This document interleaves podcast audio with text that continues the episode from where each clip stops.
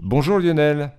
Bonjour. Vous allez nous parler aujourd'hui de géothermie. En ces périodes d'économie d'énergie, c'est intéressant.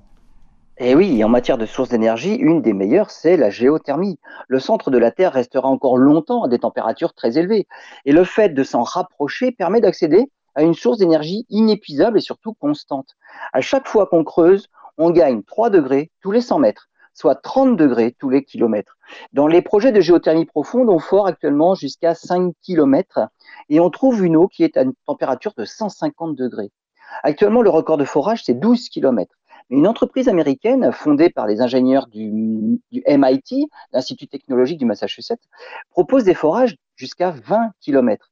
Alors pour atteindre ces profondeurs, il faut oublier les techniques traditionnelles hein, de forage avec des têtes qui broient la roche. Là, on parle de vaporisation des roches par des faisceaux lumineux micro-ondes, un forage sans contact.